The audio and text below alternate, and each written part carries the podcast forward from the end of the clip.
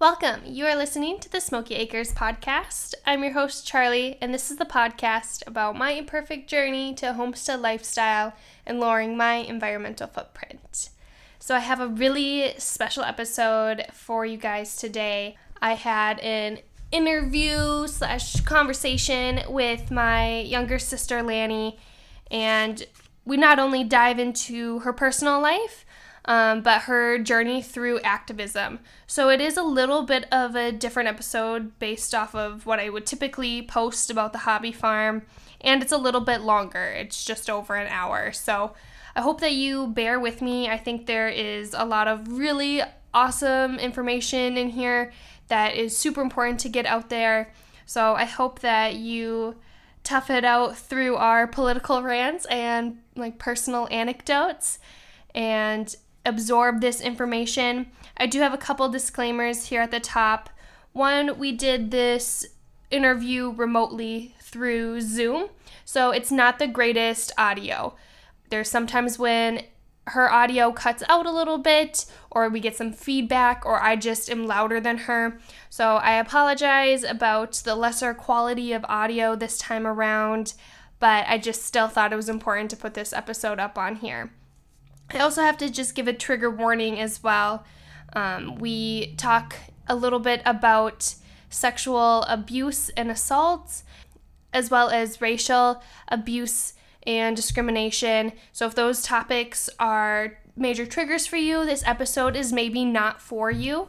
Most of that does take place in the second half of our conversation when we dive into her latest project working with a group of young women called Eagan Call Out as they tried to make some major changes in the district that we both grew up in, ISD 196, and specifically Eagan High School. So that's where the majority of that conversation happens.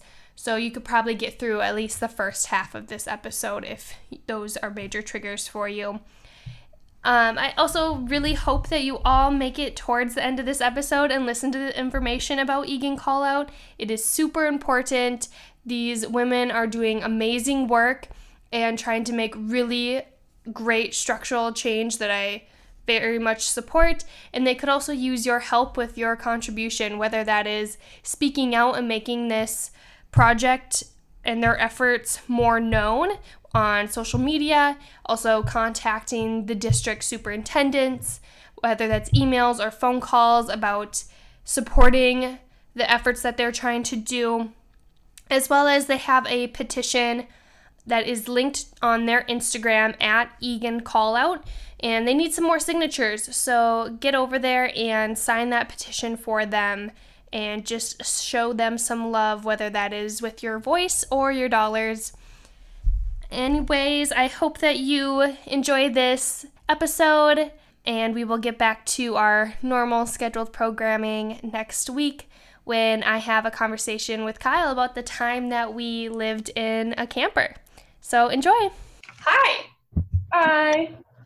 Welcome to the podcast. Here.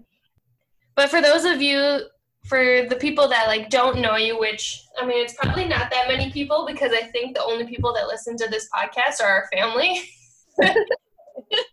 but for those who don't know you, why don't you tell everyone a little bit about yourself? Lanny. Um, it's like Annie with an L. I do a lot of things. I consider myself an artist in many ways, and I also am an activist. I've been doing a lot of things um, within my Minneapolis community here. Um, yeah, we'll touch on that more. Like, I want to get into your activism a little bit. Um, but then, for people who don't know, you're my younger sister, but you're the I am 20. In a couple weeks, I'm gonna be 21. Um, and I live in St. Paul. And you're the middle child, so you're my younger sister, but you're not the youngest. And I had that interview with Ryan like a few weeks ago or something. Yeah, she's the youngest. So you get to be an older and a younger sister. Best of both worlds. Yeah, it makes me very complex. or just trouble. Mm that as well. But yeah, so you are living in St. Paul? Or- yes, I live in St. Paul, but I rep Minneapolis. I always get confused between the two, and I can never remember. And you've moved quite a few times in the past couple of years, so. Yeah. Well, I've lived all over like my whole life, so. What do you, you work at a Japanese restaurant called Sakana? I do. I am the new manager of it. Yeah, it's a really good restaurant. All my friends like it, and they don't like it just because of me. I feel like they would tell me how they actually feel, but um, I love the owner, and she like treats me like her friend slash like mentor. So I love her. Well, and you started there as a host, right? Yeah, I started as a host last August, and I became a server in the winter, and now I'm the manager in less than a year. So that's crazy. You know, I was at Blackwoods for two and a half years before they let me be a server. Blackwoods was also so trifling too because she was like, You're such an amazing host. I don't want you to leave. And it's like, if you're so amazing, you should be like promoted. Like, yeah. That's pretty cool though. It makes it more of a secure job too. Yeah, and I mean, she knows my plan. Like, she knows I plan to like move to California, New York in a year, and so we've talked about that. Those are very different places, California and New York. I'm still debating. I'm leaning towards California just because of the weather, but New York was like always like my dream as a child. So I'm I still struggle. I've been saying California lately, but I'm still struggling. Something um I've been trying to do differently when talking to people too that like when we're talking about like tell me about yourself kind of stuff, not to talk about just like your job or where you went to school or any of that, but like what your passions are. And I would say one of those is probably like your modeling career, although it's also a job, it's something you're definitely passionate about. Yeah, I I like modeling a lot and I tell people all the time that I use it as like a stepping stone into other things because I do want to like act and I'm like mm-hmm. working on like music and like learning music production and stuff. But um, I do genuinely really, really like modeling and like meeting a lot of people. Like my roommate Cooper, um, we met, and the reason he lives with me is because um, this makeup artist who we both are like really close with introduced us, and like Cooper's a model as well. So I meet a lot of really cool people through it, and I actually like it's been really, really, really slow because of COVID. Like I haven't gotten any jobs, obviously, because yeah, I imagine like things like fashion shows have been put on hold yeah, fashion shows aren't going to happen anytime soon. Although New York Fashion Week just announced that they were going to do their fall, so that'll be interesting. Really? But I don't know how it's going to go. I'm sure they're going to have to like take a lot of precautions, but I was honestly going to look into it, but it does kind of scare me because New York is so populated.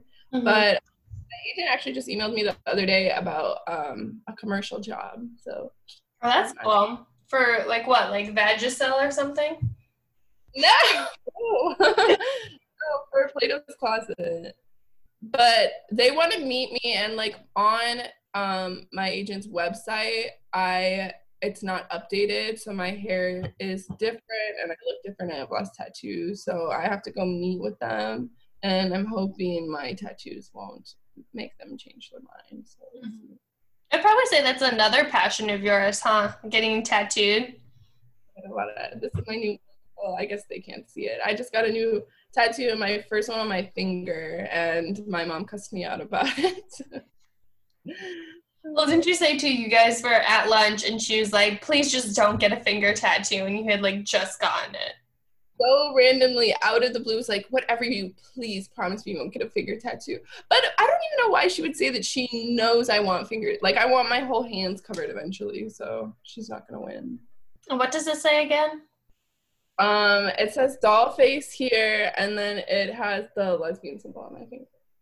It's, it's subtle too. It's just like the two female symbols. So I'm just like, hey, um, hi. If any of you follow me on my social media, it's very apparent, and um, I don't feel the need to sit someone down and come out. So it's just who you are. Um, what would you say your other passions are? I know you touched on music a little bit. Yeah, well, I bought a guitar um, in the early fall, and I played guitar growing up when I was younger, but I like was very in and out of it, and so like every time I picked it up again, I would like only know remember a couple songs that I had learned. So now I'm like really committing and I'm taking guitar lessons online and I'm learning a lot of Ozzy and Joan Jett. And I've always like written music. Like I feel like that's something I never ever share with anybody and I've never shared any of my songs with anyone. But I write a lot, a lot of music and I It's like lyrics or like actual like the actual music or just like are you writing like lyrics to songs? Are you writing like actually composing a song? Well, I write lyrics to songs and I come up with the melodies, and that's the main reason. Like, I want to learn guitar because I love guitar and I love the sounds it makes, and I just like performances with guitar. But um, another reason I want to learn that, and why I want to learn music productions, because I have these melodies in my head for the lyrics that I have, but I don't know how to make that. I don't know how to like make it translate it basically. Yeah, so that's something I'm like trying to learn. I bought Logic, um, which is like a really good music production app for Apple. Oh, I don't really know anything about that. I barely know anything about recording stuff in general, yet I have a podcast where I just kind of wing it. Yeah. I have a microphone though, so that's something. That is something. That's something I need to do. And I've been learning how to edit. Luckily, like I don't have to do that much editing. Like I told you earlier, I mostly just like edit burps out. And I don't know why you have so much passive reflux. what would you say your other passions are? Like, what makes Lanny Lanny?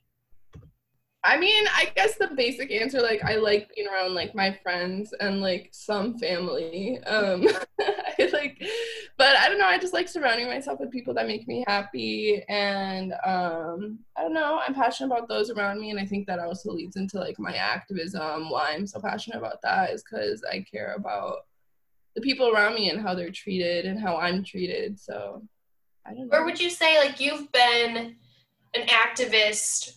or just like been very open with your like voice like you've been very vocal for as long as i can remember remember but do you have a time where you know your activism started or like why you think it started probably when i was 15 and i actually was thinking about this the other day about how like when i was 15 i was like so vocal within our family and i would like be like no and like yell at people about things or argue or like just like really get into it with family members and like how like I was treated by family some family members or like oh you're like you're just sensitive or you're overreacting or this or that and like a lot of those some of those same family members are the same way but some of those family members are on the same page as me now and I was talking to my friend um, Nautica has been talking a lot about how um, a lot of high schoolers, like children, have to like teach their classmates and teach their teachers because of their like identities and how they feel and like don't and like go through this emotional like labor aspect of that. And i was like yeah that like impacted me a lot. Like i used to like cry all the time because of things my grandparents or mother said to me or like me constantly fighting our mom about like black lives matter when i was 15 and now she like gets it and i'm like wow like i went through so much like emotional turmoil and like just trying to explain that and make her get it and now like she gets it because the whole world is making people get it so i find that well, and I also remember having conversations with family where it's like, oh, it's just a phase. Like, she'll get over this and she'll stop like fighting with people and like getting so angry all the time about things. And that's such a shame that that was like not only their attitude, but my attitude as well. Like, I was exhausted by you when you first like got into activism. It was like you were always trying to fight with me or always like yelling at me. Yeah. And I think although I agreed with you on a lot of things, I think I didn't really agree with like your approach to things, and that's like where we butt heads at. Yeah. Um, but it's also a shame that like the family had this attitude of like you are trying to make a difference and like make a better world for people to live in. We're like, oh, it's a phase. She'll get over it, you know.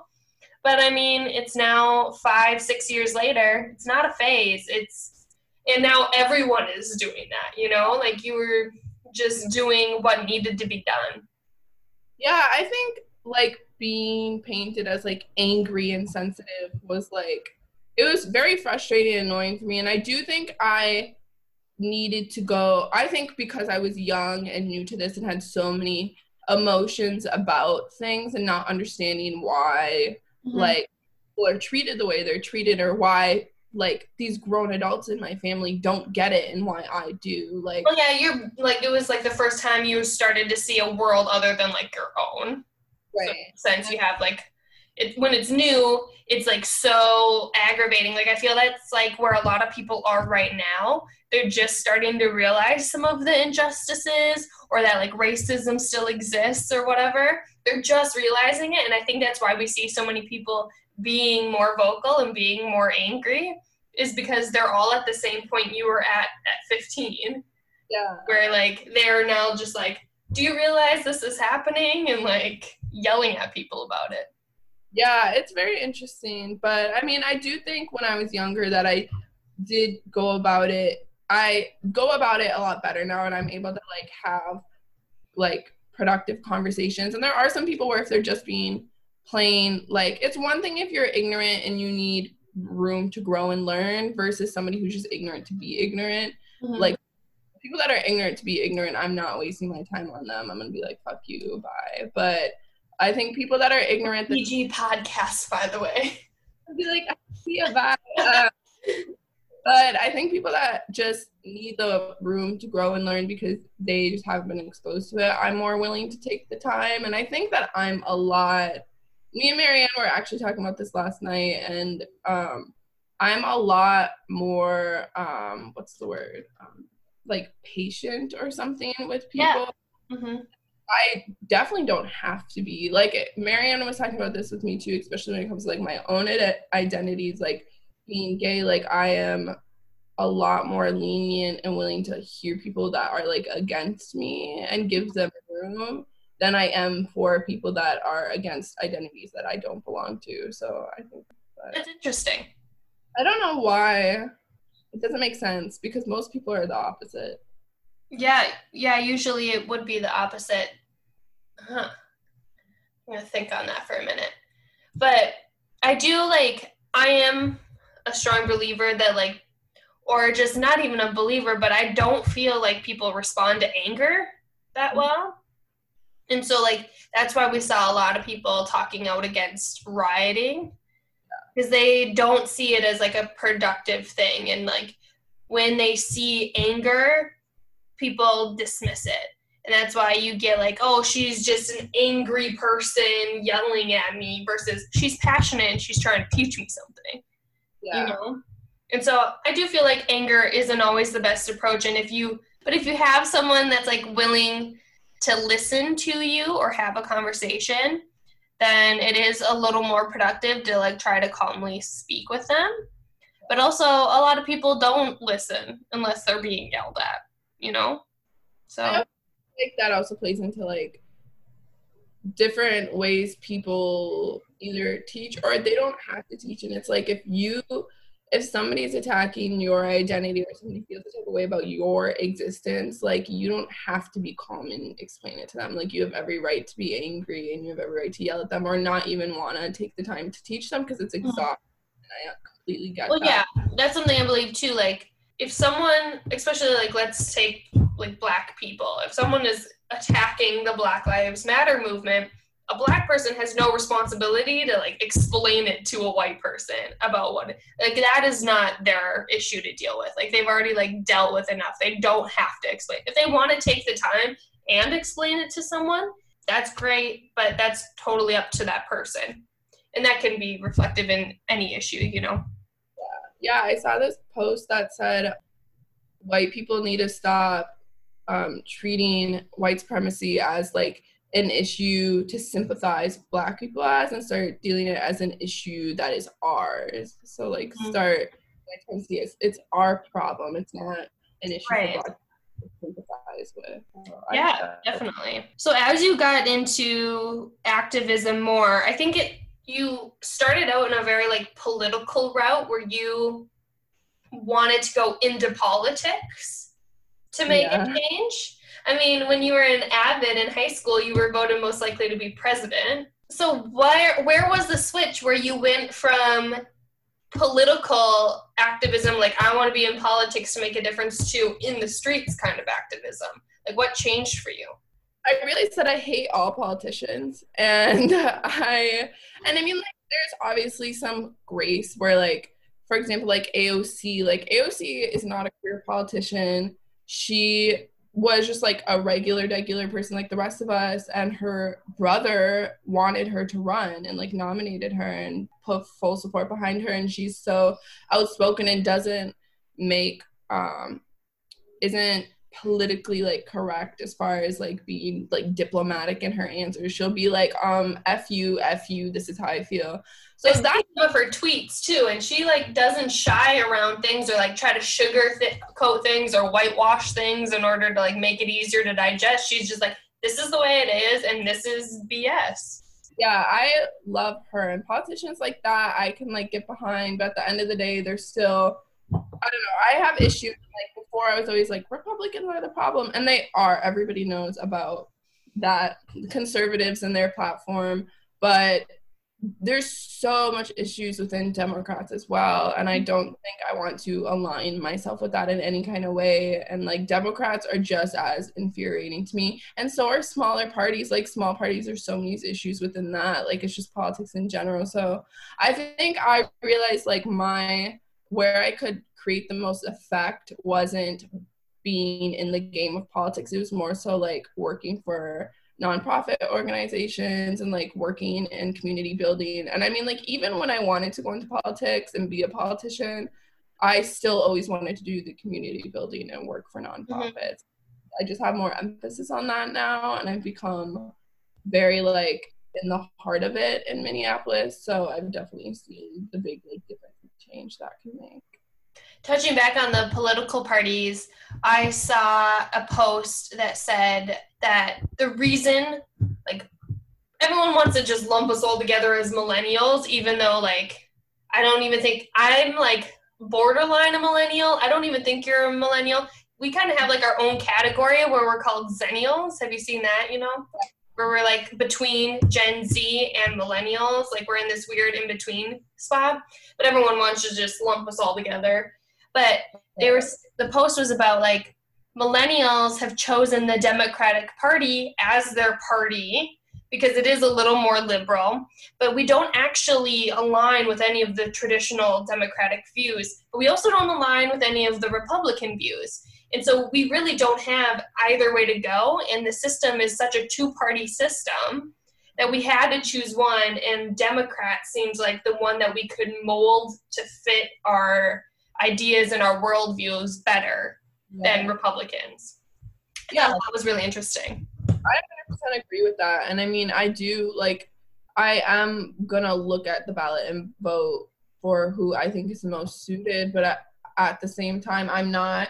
I am so against the vote blue no matter who kind of thing. Like that's ridiculous. And I realize the like trauma that Trump is creating and like the things he's undoing that is going to take a lot of time to build back up. But at the same time, Joe Biden is like a molester and like right. so Trump, like he's like so is Trump. Trump has raped multiple, multiple, multiple women. Even his wife has like his ex-wife has like come forward about her um, rape that he did. But Joe Biden is not any better. Joe Biden is a creep, and he just has like a prettier face and a prettier platform. So people are like vote blue no matter who. But it's like you're really gonna like i don't know. Yeah, I it's like the lesser of two evils. And i hate that that's like what we almost have to decide between is like okay who's the best of the worst yeah. kind of mentality? And it is really frustrating. But then there is that fear of like you vote for a third party mm-hmm. it's almost like a wasted vote or a vote towards trump you know yeah, no, I agree with that too. I'm having a really hard time. And I don't want to get into Trump too much because this isn't like a political podcast. It's supposed to be like homesteady chickens and gardens and stuff. And I want it to be accessible for all too. So I feel like the moment I start spewing anti Trump stuff or just get too far into politics, I immediately ostracize some people yeah. who don't want to listen to that. So that's just something I've tried to keep in mind. I've definitely wanted to like shout things from the rooftop, but I've tried to keep this a platform of like more of escapism, like less about politics, you know? When all the things were popping off and and um, where I live, I did like to like listen to your podcast as like a way to kind of like get away. Do you actually listen to it? I do listen to your podcast. I don't know why you think I don't. I, I honestly just like didn't expect you to. Sometimes I like skip over some parts, but I like I like the Kyle interview. I enjoyed that. I thought it was funny. Yeah, it's fun to do these podcasts with like another person. It's less of me just like sitting talking into a microphone and like staring at whatever I have in front of me. yeah, so you kind of went into political, uh, less out of politics, more into like street activism. So your friend group is also very involved in all of that. Did you find your friend group after getting involved in that or did you all like as a collective start to go in like a activism kind of direction and then made more friends or like how did like did you make the friends through activism or did you guys do find that together i guess is the question both. Um, like Marianne, for example, I've been friends with her. She's my best friend. Um, and her and I just like one of the things we really bonded on and got really close about was how passionate we are and how outspoken we are. And like she's a political science major too, or I was. Mhm. Um, and so that's something we bond over. So her and I get involved in a way that's like we're friends. The protest happening today instead of like going out to get like brunch and going to the mall. Our version of that is like going to a protest and like meeting people there and like marching. like that's our like what we like to do for fun. No, I've definitely met a lot of like new people through activism. I feel like being doing groundwork and also doing organizing has introduced me to a lot new people or people that I already followed on Instagram are involved. Um, so I like spread information to them and tell them to spread it amongst their networks. Or um, like there's a few like indigenous organizations that are um, community built and for the community um, that I've been a lot in contact with, and some of them are at Black Hill right now protecting that. But um, so I think like them, I became close to through my groundwork and being outspoken and like being like, oh hey, I heard this is going on, sending this to you, spread it amongst your people, kind of thing. So that's that's another way that I've gotten close to people. I really do like Marianne too. I mean, we relate a lot. We're both cancers, and so we ha- approach things in a similar way. And I feel like she knows when to approach something in a gentle way, but like also lately I've seen her like popping off at people basically. Like that one day when she was like, Hey, you were super racist to me in high school. Venmo me twenty dollars. Like Hilarious. I was dying. She literally was messaging people, be like, Venmo me twenty dollars before I post the screenshots of you saying the N word to me, and they would be like, okay. It was so Yeah. good. I mean, I don't nec- like that is not something that I would necessarily like Do. do myself and like i don't paying me money for like racist things doesn't completely click in my head but i like was getting so much enjoyment out of that because i'm like good like she's probably been way too nice to these people. If she's anything like me being a cancer she's been way too nice to these people who have been racist to her. So i really enjoyed that and I mean, the whole pain, um, the pain money thing is um, partially emotional labor, like reparations, because she, like, that's the emotional labor aspect I was talking about with me, like, teaching, like, family members, like, she had to teach her, like, counterparts in high school. Like, that's a lot of, like, emotional labor. So she's like, pay me for my labor. Yeah, I mean, I I get that aspect. I just like don't know if it's the best way to get through to people.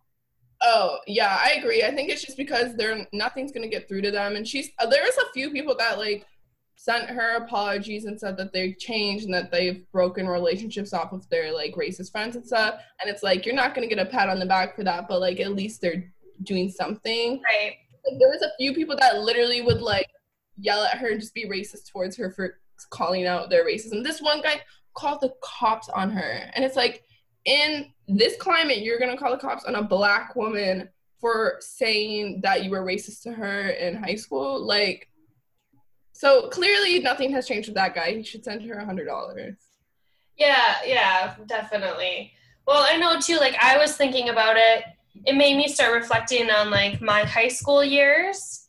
And we'll touch on Eagan High School here in a minute. Um, but it made me start thinking about that and I'm like, would there be anyone who would try to Venmo me for like a time that I was racist to them? Luckily, like I don't think there's anything that like sticks out to me. But you know, you the things that stick out to you are the things that you're affected by. So like I maybe wouldn't remember the one comment I made or something, you know? And so I've kind of approached it. I was talking with Kyle about this too. Like I'm just gonna assume that I have been racist in my past and then like try to grow from there. Oh, I was trying to think of what my response would be if someone did what Marianne was doing. And I was like, I think I like I don't understand people responding with anger. I would just be like, Yep, here's the twenty dollars and like an apology and talking about like how I have tried to grow, you know? That's how it should be.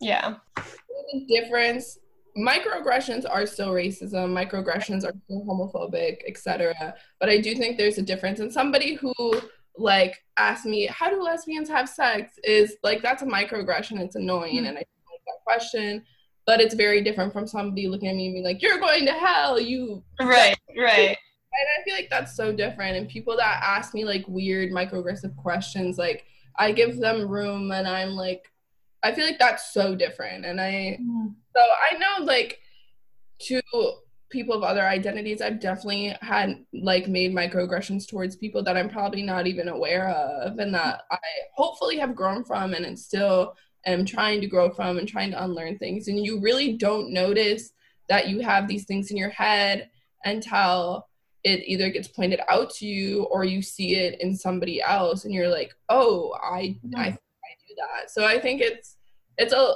huge like growing process and um and I Marianne was talking about how like because her um, parents are really homophobic and like so they instilled these ideas in her head when she was younger and she was like anytime that I felt a type of way or said something to somebody that sticks in my head and I feel guilty about that and I remember that to this day and I was like yeah you're right like anything that I've done that uh, like is unsettling to me sticks in my head. I remember that and I feel guilt about that. So I feel like if somebody's out here saying the N word or like doing doing something that's super outlandish, you're gonna remember doing that. Right.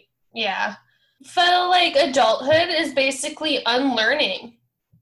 Like I yeah. I thought like adulthood was like I mean I am learning a lot of other stuff, but I'm also like actively having to unlearn lots of things from my childhood whether that's just like some sort of traumatic event that happened that like changed my personality and having to like unlearn that trauma or it's like unlearning some sort of lesson that someone I admired said to me, you know, and like taking that to heart and then realizing, oh, that's actually not okay. Or just like what the public school system has tried to teach me, you know? It's a lot of unlearning. Yeah, it's hard. It's a hard I had no name the other day said that um, growing and unlearning is a hard and embarrassing process, and it is, and I mm-hmm. summary of it. Yeah, definitely. So we were talking about activism, and we had touched on school system and having to unlearn things. And I think part of that too, like obviously I went to two different. Well, I shouldn't say obviously, but a lot of people know I went to two different high schools. Mm-hmm. And part of it was going to Eagan High School was the most impersonal education experience I've ever had. I didn't have teachers that cared about me or knew my name really, you know. Very few people at Eagan High School addressed me as a person. I had that one math teacher that called me Madison's twin because I looked like another girl. And I had him for three trimesters. And through all of that, he called me Madison's twin. And I ended up failing his class. I think partly because of trauma things happening in our lives, but also because I wasn't having like a personal connection to it, you know? Yeah, that's the same for me. Like, I don't really care about a class I care about the teacher, the teacher cares about. Right, and I thought that was just how the education system should be. And I thought, okay, this is just part of getting older. Like, I had connections to teachers when I was in elementary and middle school, and I got much better grades. And so I thought, well, this is just part of high school. Like, I'm in a new school where I don't feel like I fit in that well, and I don't have personal connections to teachers, but there's also a lot more people here. And it just was like a really, really hard experience for me and that's why I ended up making the decision to go to SES. And I like found a love for learning again. And SES like has their own set of issues, but I felt more of a connection to teachers there and like they cared about my personal life more and how I was doing as a person. Um, and then even into college, I thought, okay, it's to be kind of like Eagan again because like hundreds and hundreds of students again in a college setting. And I had more personal connections in my college classes than I've ever had before. Yeah. So then it made me like now with this EHS call out or the Eagan call out that you've been a part of, I've kind of realized like, oh yeah, there are some major issues at the school and it wasn't just me. Yeah. Um, so I would love for you to talk a little bit about the Eagan call out and the ISD 196 call out, what the goals are. Yeah, um, the Eagan call out was started by a group of eight alum from Eagan, myself included. Would like to point out that Nautica Flowers has was the one who like initially created it, fronted mm-hmm. it, and kind of lead us, and she probably that, but she like credit. And we just um, wanted to create a platform where current students and alum could come forward about their stories that they faced at the hands of faculty of um, Eagan High School and um, submit their stories. We created a document with all the stories and all the accusations against teachers and um, we're meeting with the superintendents of ISD 196 next Wednesday. And we're reading off. Oh, sorry to interrupt you, but did it kind of start with they have a faculty, a newer faculty member because he was in school the same time you guys were in school, and he was an abuser, if I'm not mistaken, correct? And they hired him, and it started out with like a sexual abuse call out page. They have not fired him and so that's where it kind of turned into this Eagan call out. Is that correct? Yeah, there's this guy who abused in so many different ways. Um, one of my friends who is a part of the group, and he like there's screenshots, video evidence, like so many, so much evidence proving him admitting to all these things. Him but you really shouldn't need evidence, you know, besides like a witness's testimony for those kinds of things. But I mean, that helps back it up. But she made a case against him when they were in high school, and he has like an insane amount of connections. So um, it, it was a really scary process for her, and I'm not going to speak too much on that. But she came forward to people in the school the principal of the school, Polly Rykowski, called her a liar, diminished her and the story completely. To this day, to this day, this one random girl that doesn't even know the person that um, whose story it is emailed Polly Rykowski asking for them to fire the guy because the abuser, who was well known an abuser, Polly Rykowski and a lot of staff knew, hired him at the school to be a coach and so I was working with children on top of him being an abuser and a woman hater and like just a sociopath. But they hired him, and um, this girl emailed them asking for them to fire him and saying that he, it was unsafe for him to work in school. And Polly Rykowski practically said, like, need I remind you, this is, I'm paraphrasing, but practically like, she wanted this, she consented to things she did with him. So like it's her fault and she posts about it on her social on her private social media. So like she practically just like F her, F this. She posts about it on social media, so it's not valid. Um, and then the other speech coach is on Facebook slandering this girl, calling her a liar and defending the abuser. So it's like there's so much deep, deep, deep um, woven things into SES, I mean EHS's history and their faculty members. And, and really, it was just like one person being like, "Hey, I told you that this person is an abuser, and there's evidence to support it. You didn't act on it now, and now you've hired him as a coach for children, and we're asking not only the person who was the victim, but also." Other people who are currently students there that are uncomfortable by the situation have asked for this person to be fired and they haven't taken action on it. Yeah. Young girl, she's a child, mm-hmm. saying, This man is doing these things to me. And you call her a liar and brush her off and say, mm-hmm. You're going to tarnish this good boy's reputation. Mm-hmm. He, he, decided to do all these things. And it's like, she's a child. And you're telling that, like, is going to impact her completely. And, like, so many of the stories that we've gotten are similar stories of other, like, girls that have come forward about those kinds of things. And mm-hmm. it's like, well, and not only do we have the male female dynamic, but he also is white and she is black. So yeah. like that dynamic as well. Large part into it, Polly Rykowski is I would use the word white feminist, but I don't even think she's a feminist either because she gave me such um this is a PG podcast, BS in high school um, when I was trying to make different clubs, I tried to make a social justice club. I tried to make a Black Lives Matter club. I tried to make a feminist club. And when I made the feminist club, she told me that the word feminist is a controversial word and that she would um, get feedback from parents that they wouldn't want this club. Highly doubt that would happen. So I had to change it to the Women's Empowerment Club so she would actually approve it. So it's like she's not just a white feminist. I don't think she likes women either. like she and then she especially hates black women. So this Eagan call out page was created in order to like amplify amplify more voices of different um, racial sexual assault kind of cases just like discrimination in general within the school um, not only like between students but also like a like adult teacher to student. And the pages receive more than like what they've posted but like the amount of stories that have come out it's like actually insane.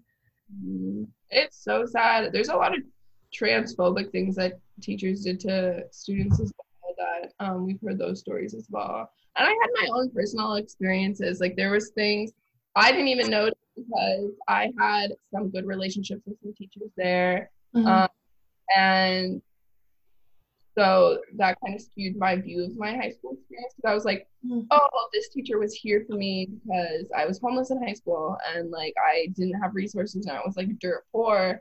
And these couple teachers were like here for me and gave me things and stuff.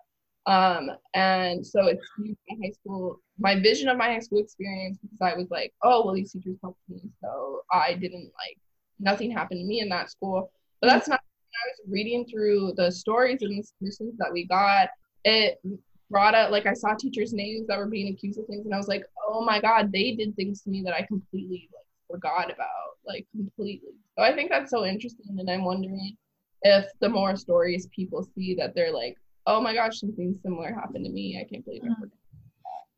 Yeah, like I kind of I had told you about that like one girl that I almost like got into that like physical like altercation with and she like started it she called me names first or whatever and i just had decided to stand up for myself for once um but i told you about the difference just in like our punishment like we and it wasn't the it wasn't Polly's office we were brought to. Like I think when I told you, I said like the principal's office or whatever.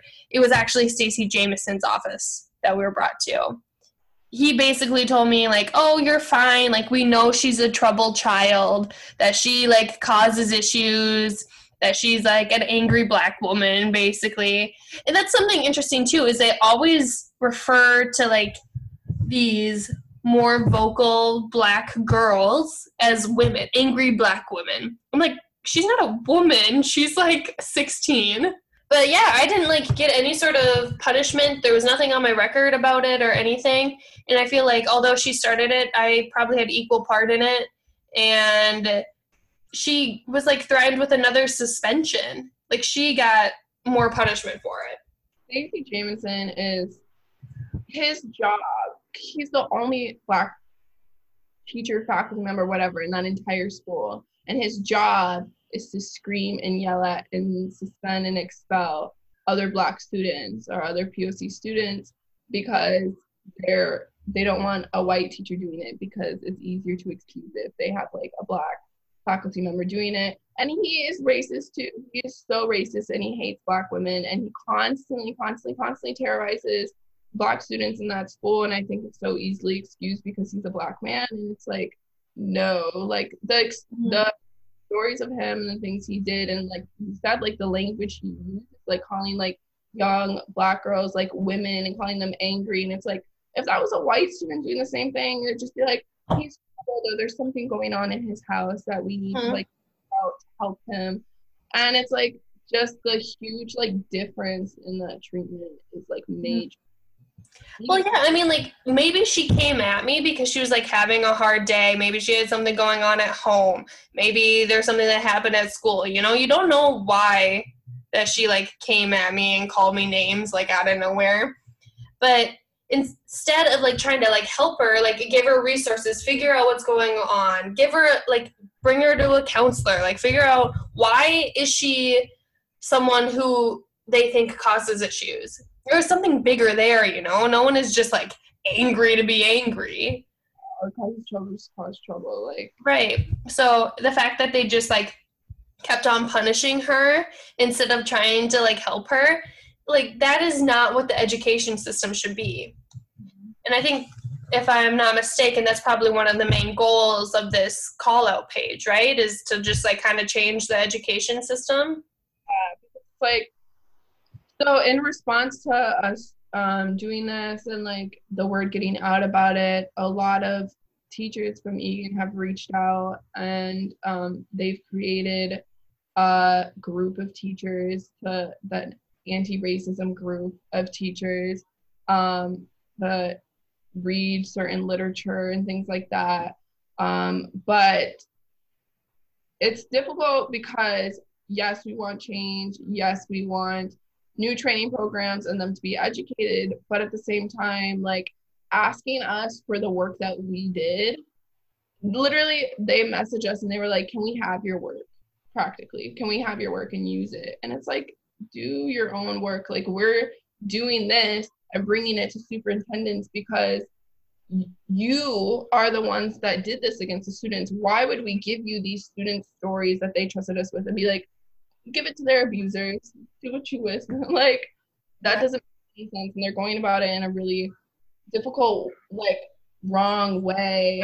And um, a lot of the teachers that are on that committee have accusations against them. And it's like, how how are you gonna dissect that when a group of a bunch of abusers are sitting around talking about racism? Like that doesn't make sense. And I don't know. It's difficult, and we're trying to navigate it. And they keep messaging us and hitting us up, asking us what they should do, or telling us that they we have their support. So it's an interesting dynamic. But I do think there are a lot of teachers that need to step down and give space because there are no um, black teachers in that school. There's very, very, very few POC teachers, and they need to get Polly Rykowski fired. Point blank. Period. Polly Rykowski needs to leave that school if anything's going to change. So. One interesting point that Nautica had brought up was like it is known that Polly Rykowski hates kids and students.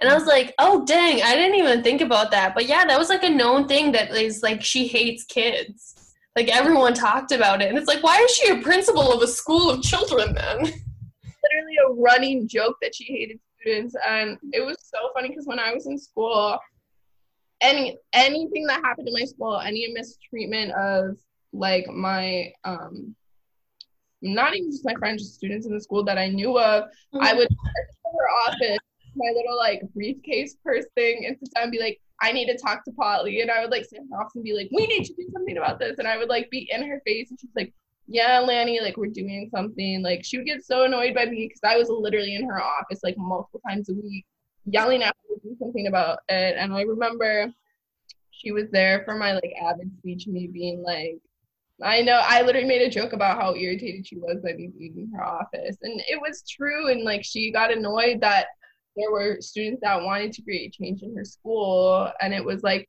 she'll probably give her pat a pat um, on the back to herself for letting me create a women's empowerment club. But it's like it took me a whole year for her to approve that. I literally had to get signatures from over a hundred faculty and like students for me to create that. And I had to change the club so many different times. So it's like she does hate students. She hates people trying to create change in her school. Like this one kid wrote a swastika on his Halloween costume and smiled and posed with it. And I brought the picture into her office and talked about it with her and was like, you need to expel this student. Like, what is wrong with you? And um, she was like, yeah, we're dealing with it. He said that he didn't know the picture was being taken of him and that somebody randomly wrote it on his costume and took a picture like, he's smiling and posing with it in the picture. What do you mean? Like, and he literally got like suspended for two days and came back. And it's like his friend constantly would make bomb threats of the school, wrote swastikas all over his notebooks and items and like would constantly talk about how much he hated like Jewish people and like this and that and um will you just touch on what because there was the five days of demands and like the two days of action.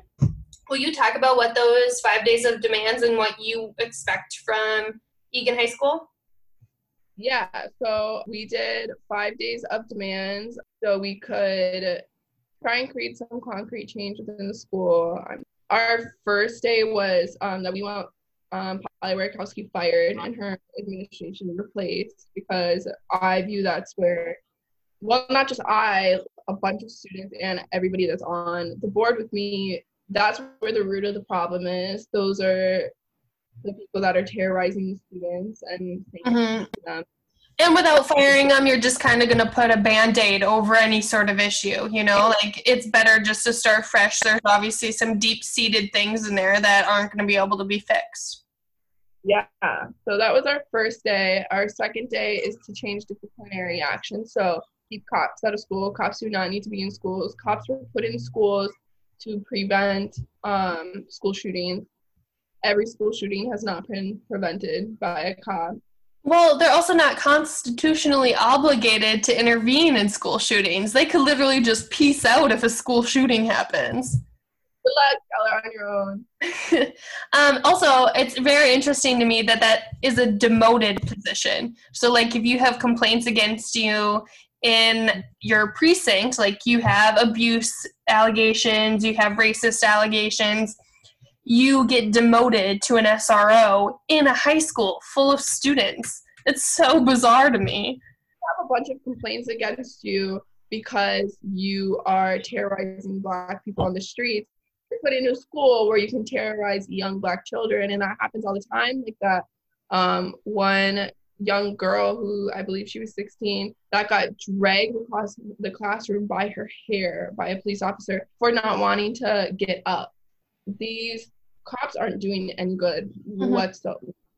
They're just, creating terror. So it's like we um, putting in those funds towards other things, creating counselors um, that have different marginalized identity so they can talk with students and help them and like figure out what to do. There should not be cops in schools whatsoever. That is completely unnecessary. Day three, replace all predatory, racist, ableist, abusive staff um, commit to hiring two plus counselors of color, uh, change reporting and systems because obviously students coming forward to faculty members about their abuses isn't working because mm-hmm. they they blame it on them. Um, hire guest speakers and companies of color. Um, so practically just replacing all of these teachers that have such large, big accusation against them. We should be replacing them um, and replacing them with teachers that are going to reform school, help the school, give a platform to students of color so they have someone to go to and somewhere to feel comfortable. And then we need a complete curriculum overhaul. So um, that's, certain- that's a huge one for me. Like the whitewashing of history and all of it. Like what the kinds of books we had to read in our English literature classes and having teachers that freely like say the N word because we're reading To Kill a Mockingbird, and it's so disgusting. that was such a thing. So many, so many, so many English teachers.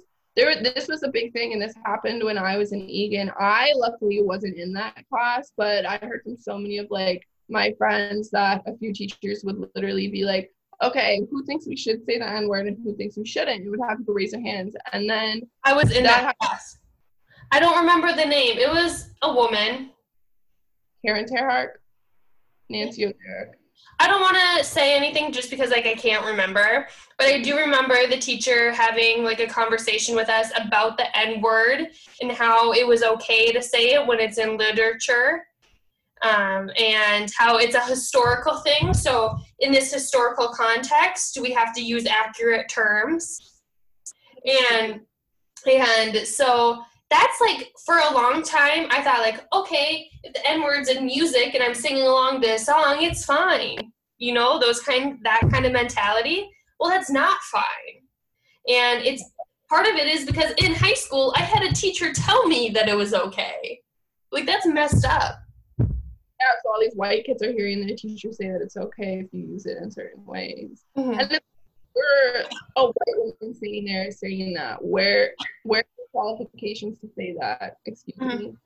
Um, but yeah, that was a huge thing in Still Mockingbird, and then they would have um, the students that disagreed stand up and advocate for why they think, and like that is such a traumatizing thing to have to go through to literally, especially for Black students, to advocate your fucking existence, like to other students, being like, please, please, please don't traumatize me every single day for the couple weeks that we read this book. Like I like please don't do that. Like that shouldn't why are you doing that to kids? Like that's ridiculous.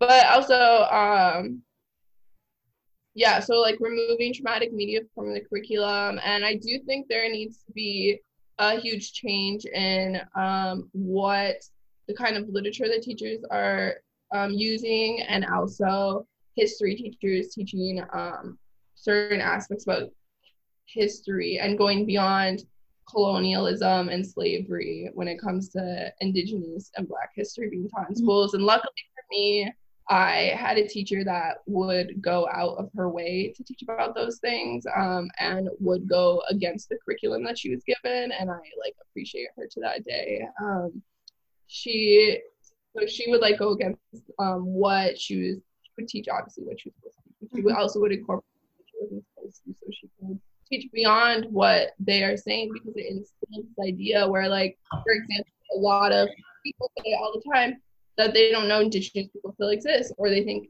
native people still live in teepees like that. And it's like are you like are you joking? Like so i think that also plays into um what we're being taught in schools There are these like absurd ideas like indigenous people don't exist anymore is because we don't teach past colonialism. Like we mm-hmm. don't teach past white people's relationship to indigenous and black people. Like it's ridiculous. Um, well just like a little side note did you hear like you've obviously heard about the protests at mount rushmore and everything? And did you hear about white protesters were yelling at native american protesters go back to your country? I was like wow the education system has really failed you go back to your country Karen. Were those all the days of demands, or was there another one? Day four, um, update faculty hiring and training. That's a big one. So, um, hire Black uh, women diversity educators for staff and students. Require both diversity and sensitivity training to be done on a consistent basis. And I think that's like, um, at least for me, that's like a major, major one that I, if anything, walking out of this, like I hope that we get all of these things, but if anything, walking out of this, I want new training programs in place, like created and set by um, students of color and um, faculty members of color um, to create new training because it's like they should be going through these training programs every single year to learn how mm-hmm. to be a good ally if they're capable of being an ally um, and create a school environment that is safe and not traumatizing. Um, officially make using slurs towards students a fireable offense, yes, and end the culture of using free emotional, mental, and physical labor for marginalized students, create a staffed position for students to report faculty behavior. I think day four is like a really important one for me. So yeah. I know some of the response has been like those are really extreme requests, but I think that they're all very adequate and I don't I think we shouldn't expect anything less. I think it's because people are like, well, I don't want to leave my job or I don't want my like husband or my friend to have to like leave their job. And it's like if they're traumatizing students doing terrible things, they should leave their job. And if they're really an ally and they have all these accusations against them and they're gonna actually practice what they preach, they should be like, I'm stepping down from my position and I'm gonna make sure a teacher of color is hired in my field. And I think like that is the least they could do if you have all these accusations against you. Mm-hmm. You can try and like work on yourself, but if you are one of the people that has like 15 accusations against you about you traumatizing students and especially students of color over and over and over, you can't be reformed in your position. Like you've been doing this for so long. You're a grown adult that is doing this. Mm-hmm. You're lost. yeah. So moving forward, you guys have been I know that uh person who is running the ISD 196 call out page I know that she had a meeting with superintendents just recently and she did an update about it. And you said that you your like group for like the Eagan call out page has been having meetings. What are you hoping or what is the plan moving forward?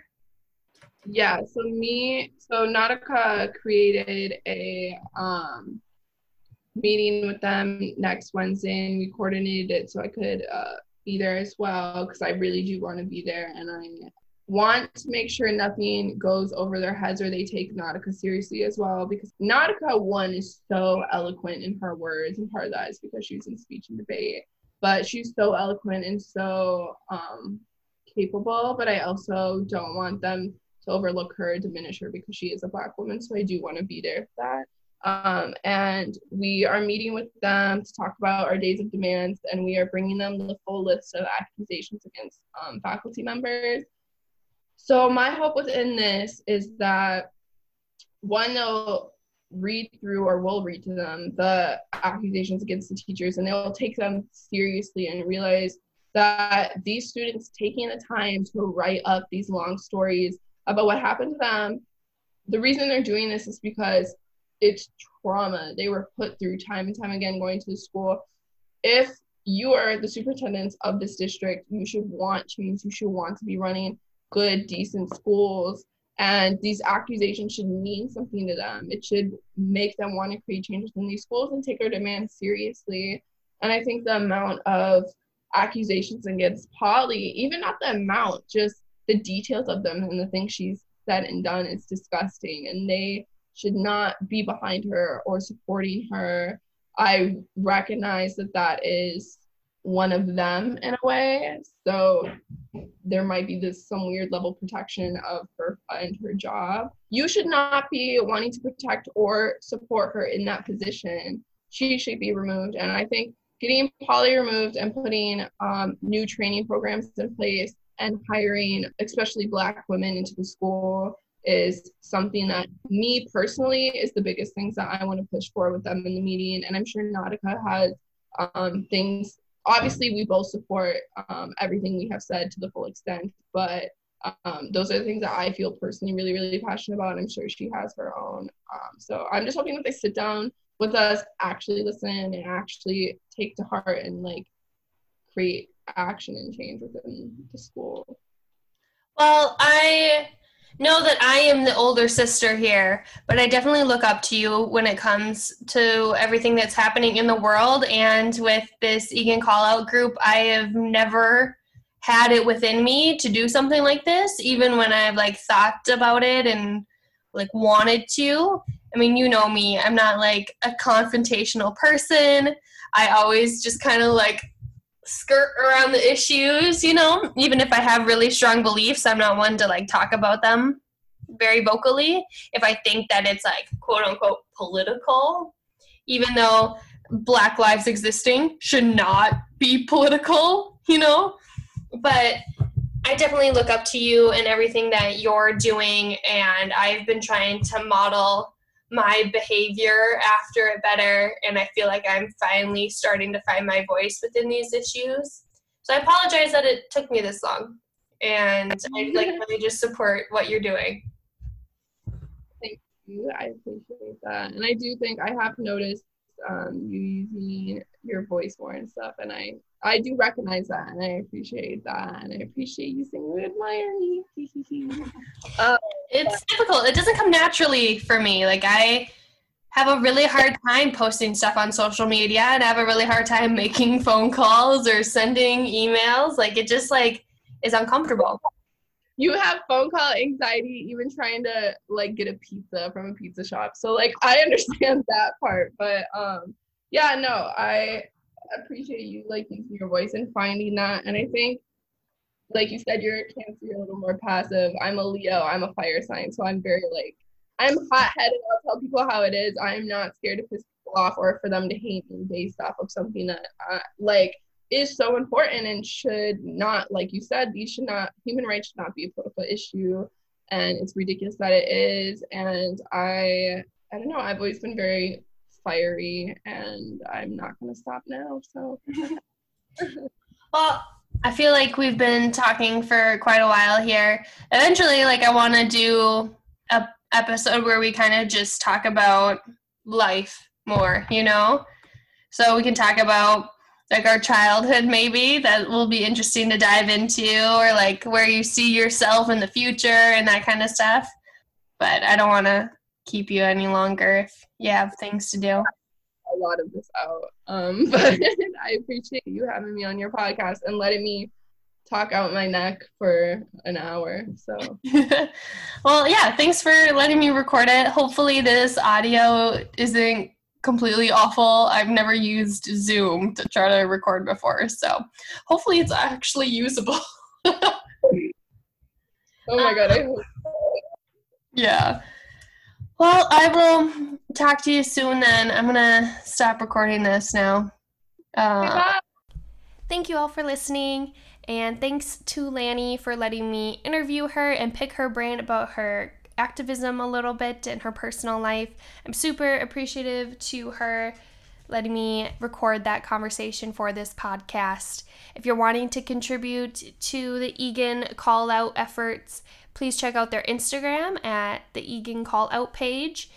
Um, they also have the link to their petition on that page, so please go sign the petition. They're still looking for more signatures.